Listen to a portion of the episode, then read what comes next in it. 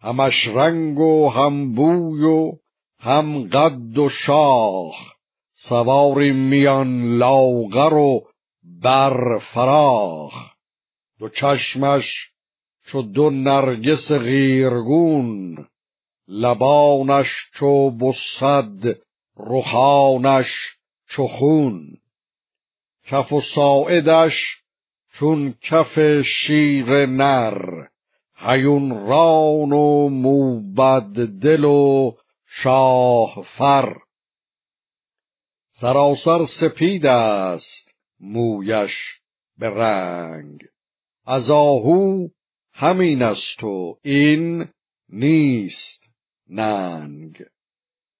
رخ و جعد آن پهلوان جوان چو سیمین زره بر گل ارغوان. که گویی همی خود چنان بایدی وگر نیستی مهر نفزایدی. به دیدار تو داده ایمش نوید ز ما بازگشته است دل پر امید. کنون چاره کار مهمان بساز بفرمای تا بر چه گردیم باز؟ چنین گفت با بندگان سرو بن که دیگر شدستی به رای و سخن. همون زال کو مرغ پرورده بود چنان پیر سر بود و پژمرده بود به دیدار شد چون گل ارغوان سهی قد و دیبا رخ و پهلوان. رخ من به پیشش بیاراستید به گفتار و زان پس بها خواستید.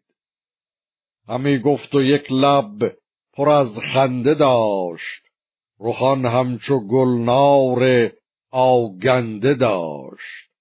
پرستنده با بانوی ماه روی چنین گفت ککنون ره چاره جوی. که یزدان هر چت هوا بود داد. سرانجام این کار فرخنده باد. یکی خانه بودش چو خرم بهار ز چهر بزرگان بروبر نگار. به دیبای چینی بیاراستند طبقهای زرین بپیراستند. عقیق و زبرجد برو ریختند. می و مشک و انبر برامیختند همه زر و پیروزه بود جامشان به روشن گلابندر آشامشان از آن خانه دخت خورشید روی برآمد همی تا به خورشید بوی.